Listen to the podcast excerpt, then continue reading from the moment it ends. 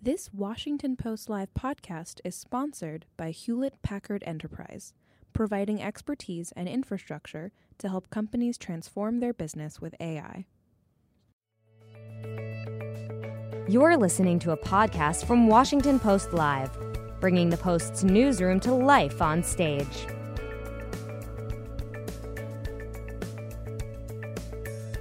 On Thursday, January 10th, The Washington Post brought together pioneering researchers, technology innovators, business leaders, and other experts for Transformers Artificial Intelligence. Speakers discussed the latest advances in artificial intelligence, considered how its applications impact our daily lives, and explored critical questions that will profoundly affect the way we integrate and utilize this swiftly evolving technology, from government policy to medical diagnoses to our criminal justice system. What happens when artificial intelligence surpasses human intelligence? In this segment, experts discuss the potential risks and great opportunity presented by technology so advanced that it outpaces human cognition. Let's listen. Well, hello, everyone. Um, I'm Cat Zakrzewski. I'm the anchor of our Technology 202 newsletter here at the Post, and I'm really excited to kick off the last panel of the day with you at our AI Transformers event. Um, we've got a great panel coming up where we'll talk a lot about the future of artificial intelligence and whether we're on a path to see robots surpass human intelligence and, and what some of the ethical implications of that could be. And so um, I'm excited to welcome our panelists. Um, we have Yibiao Zhao, who's the co-founder and CEO of iSee, a startup developing humanist AI for self-driving cars.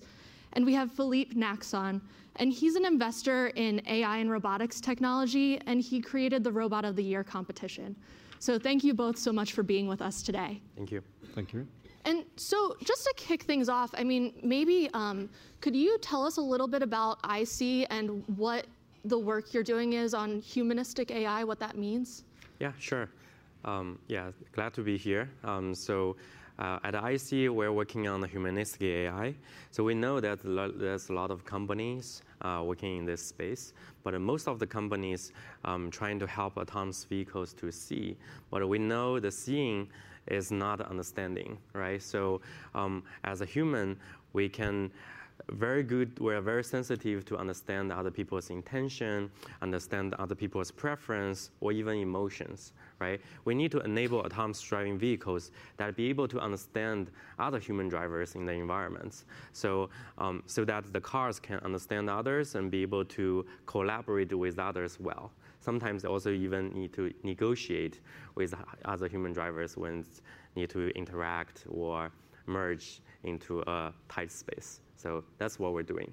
Interesting, and I, am looking forward to digging into some of the ethical challenge that mm-hmm. that ethical challenges that that must present. And Philippe, um, can you tell us a little bit about the work you've been doing as an AI investor and, and what the Robot of the Year competition is? Sure. Um, hello, everyone. Um, yes, basically the, the, the, objective was really to create an ecosystem that was uh, allowing to or promoting uh, positive innovations uh, for humans in AI and robotics. Um, so uh, the different sort of uh, approaches that were uh, taken um, by, by me and by, by my team was basically to set up a, an international competition called, as you said, the Robot of the Year, which elects the best innovations uh, positive for humans in AI and robotics, and so in 11 uh, industry sectors. And um, basically the, the objective was really to uh, promote those innovations by proposing then some form of financing, which is coming through the um, AI Van Fund, which is an impact fund, the first in Europe um, and, and, and therefore sort of putting a, in place an ecosystem that really favors those innovations and having giving them access to a, a, different sort of level of expertise, which is a combination of different type of vision that we embrace within the, the panel of the Robot of the Year, involving uh, scientifics, uh, but also uh, philosophers, sociologists, and entrepreneurs, to keep all, always like a very tangible prism in terms of how we approach ethics uh, when AI and, and robotics are concerned. And I just want to remind our audience here today um, that you can tweet questions um, to these panelists um, using the hashtag postlive and, and also for viewers who are tuning in from home. And um, so along those lines, can you tell us a little bit about some of the companies that have won the Robot of the Year competition? Sure. Uh, we had actually the first edition at the end of last year in uh, Paris um, at Station F, which is a big incubator uh, located in the center of Paris. Uh, the winners of the competition were um, Wandercraft, which is a skeleton, uh, a company creating skeletons, or allowing paralyzed people to be able to walk. And the second prize was uh, a green culture, uh, an agriculture uh, robot, uh, basically allowing farmers to upload their, you know, the heavy uploads for, from their day-to-day jobs. so those were the two, the two winners. And we've seen actually a lot of innovation, interesting enough, in um, environment, uh, healthcare, and education sectors. Um, those, those three sectors were actually the, the most prominent ones uh, within all the, the applica applications that we've had. And so along those lines, I think that it's you know pretty obvious how we could see societal be benefits from an exoskeleton that paralyzed people could use, or for technologies for farmers. But what about when those technologies could have unintended consequences? I mean, we know the Pentagon too is interested in exoskeleton mm -hmm. technology. So, how do you weigh those concerns as you invest so, in this technology? So, the, the, the um, first of all, the, the startups that want to apply for the Robot of the Year competition have to meet our 10 ethical criteria that are you know embracing or uh, making even more giving highlighting the importance of privacy of data, pluralism of opinions, um, and, and the decision-taking uh, process as well, having all, always the human actually being the, on the forefront of the decision-making process. So we've got, uh, they've got to apply to the 10 ethical criteria, and therefore that secures in some ways their intention to bypass uh, their initial thought about how they want to make their innovations evolve uh, in, you know, moving forward. Um, and at the fund level, we have uh, you know, sort of uh, financial terms that basically are preventing us or preventing them from, uh, you know, um, uh, choosing another path and, uh, you know, finding ways of applying those technologies for, for the bad reasons. Hmm. And that's also something you must deal with as you're trying to find ways to help machines think more like a human, as, as you explained to us earlier. Right. Um, how do you weigh those concerns? I mean, people talk about this idea of singularity where machine intelligence could surpass human intelligence. Do you worry about the risks of training machines to think in that way? Right. So, as a computer scientist, I, I never worry about that at all. So, I always consider that AI as a tool, right? So, it, like the other tools. Um, very interesting example is that decades ago, when we first invent washing machines or dishwashers, people also advertise that as AI-enabled machines. Can you believe that? Um, and also, there's tons of media talk about the threat of the job, human jobs, right? So because at that time, there's a lot of people working on washing clothes for the others, washing dishes. Um, so, but now today, we just think those are the tools, those are the dumb machines. We don't think those are the AIs. But for the autonomous driving cars, um, right now, we think, wow, that's scary, right? So the car can drive by itself. But uh, a decade later, I would say, our next generation will think those are the same as the washing machines. Right? Those are the tools for human beings. So um, we're, we're used to that. And so, can you talk a little bit about how, you know, there are a lot of ethical decisions that we mm-hmm. make every day and, and some right. that we really don't even think about mm-hmm. consciously. Right. So, how do you pass that type of process on to a machine? Right. Uh, that's a very good question that people talk about um, the trolley problem, right? So, whether the car will crash into the wall to kill the um, people, passengers in the car, or uh, hit other uh, pedestrians. So that's a hard decision. But what we're trying to do is to train an AI that can make a lot of micro um, trolley problems, like hard decisions. For example, should I slow down to let other people go first? Um, or should we just uh, signal to other people that I should go first, right? So do those problems so that we can prevent us to get into um, the decision point that we have to make the hard trolley problem decision. Because when we get there, there's no good choice, right? What we can do is take time um, to prevent that to happen. And from your sense right now, I, I, think we're in an interesting place where there are certain cities where you're mm-hmm. seeing a lot of testing of autonomous vehicles, right. and mm-hmm. in Arizona certainly there's right. there's been a lot of activity. And so, how much do you think some of the bigger companies that have been out there really on the road so far, like Uber and um, Waymo are, mm. are, thinking about these types of decision making processes? Yeah, so I think um, right now it's um, after some accidents. So definitely that's the common um, awareness that the safety of autonomous vehicle is very important. And I see, um, I saw quite a few companies publish their safety report, and they hire dedicated people working on the safety side of the autonomous vehicles.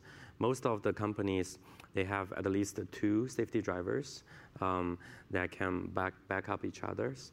Um, so I think it's getting better.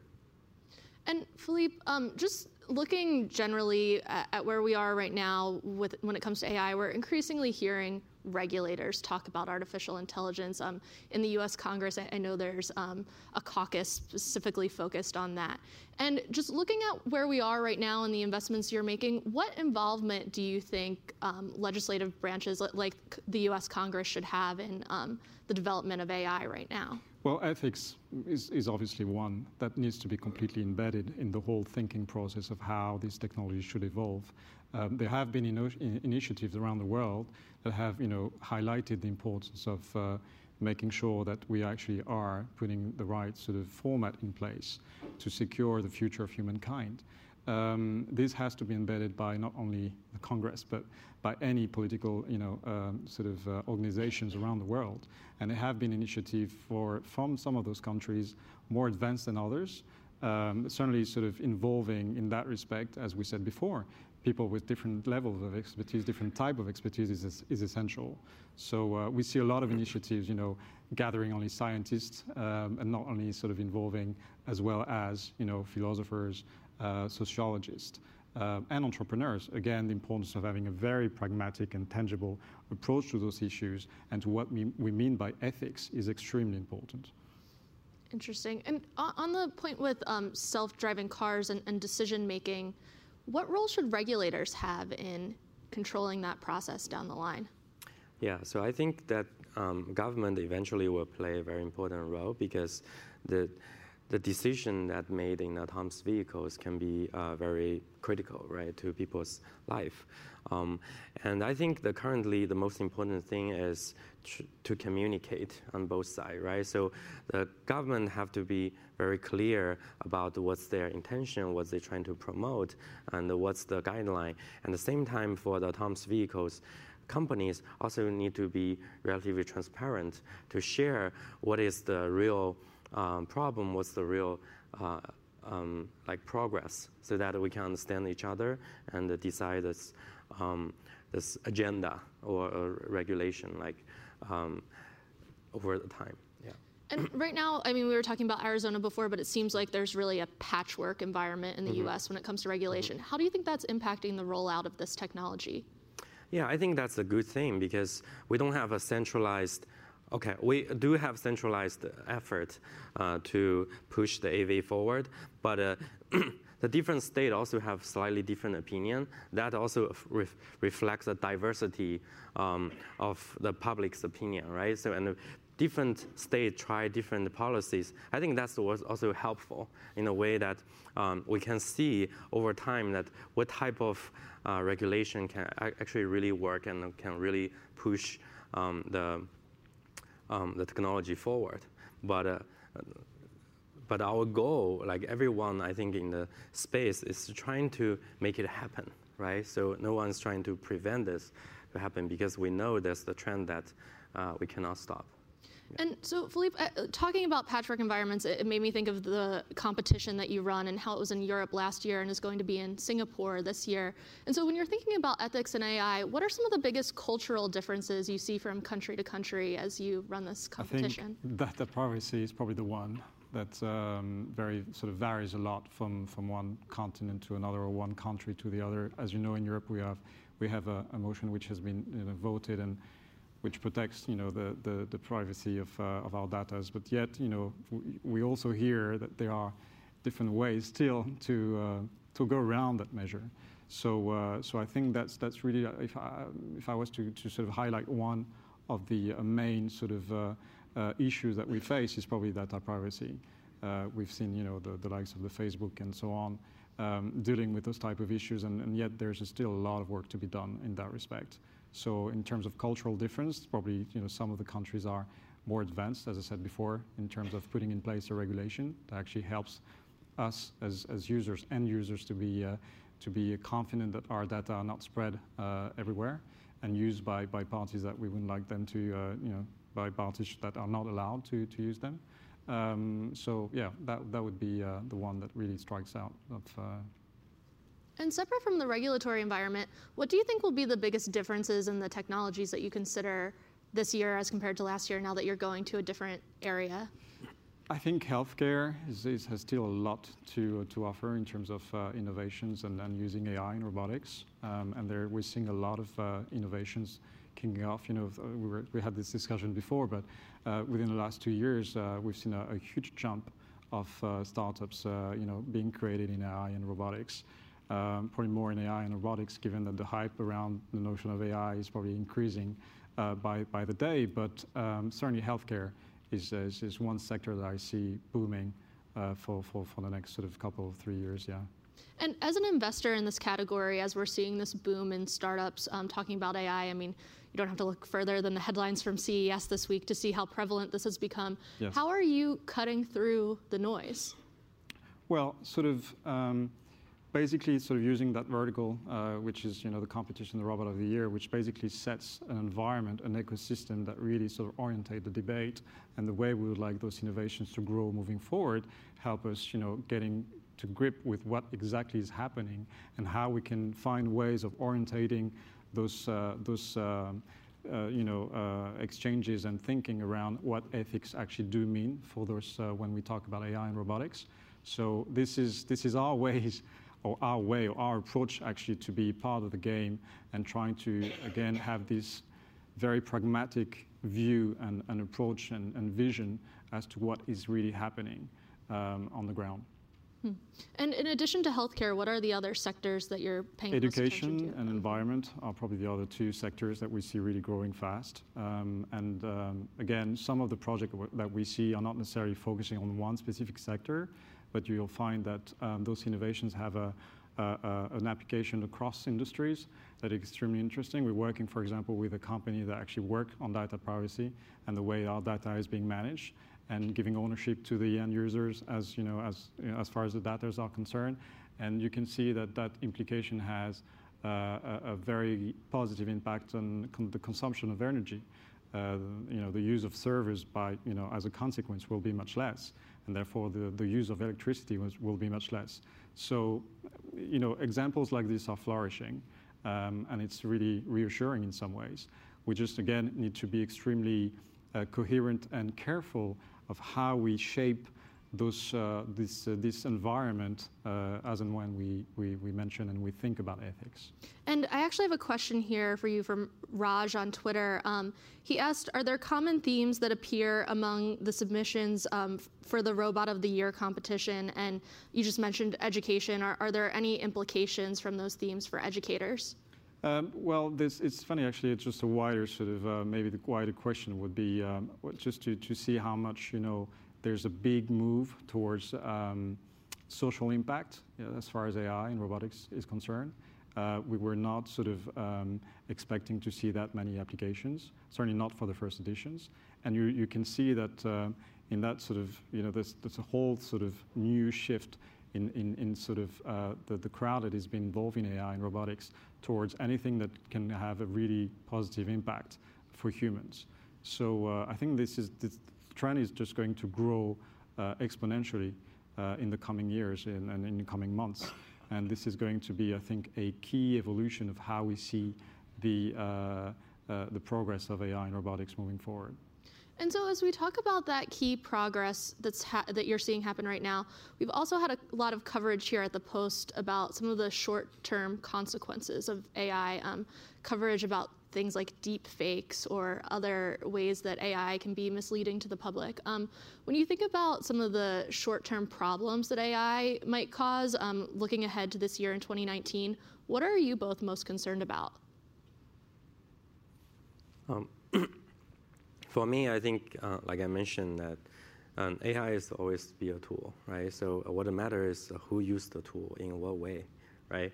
So I think a lot of initiatives about aesthetics is very important discussion to let people know where, where we can use the, the AI and uh, like the current the bigger concern is the privacy, the data, right? So like um, like deepfake that you mentioned that people use the data in the wrong places, right? And that can misleading people.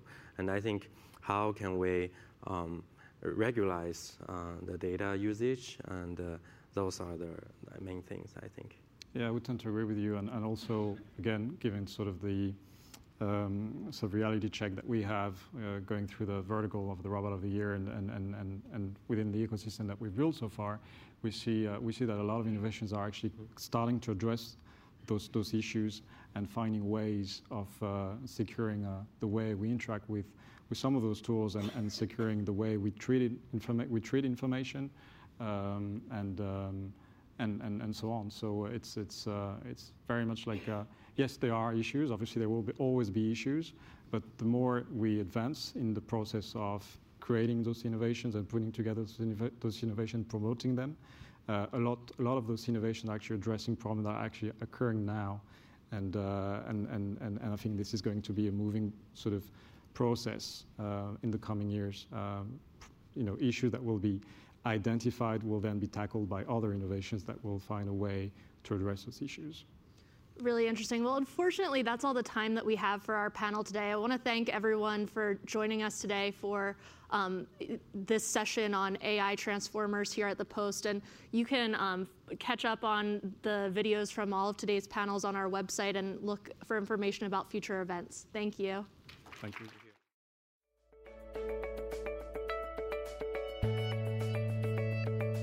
Thanks for listening. To hear more interviews from this series and other Washington Post Live programs, visit us at WashingtonPostLive.com.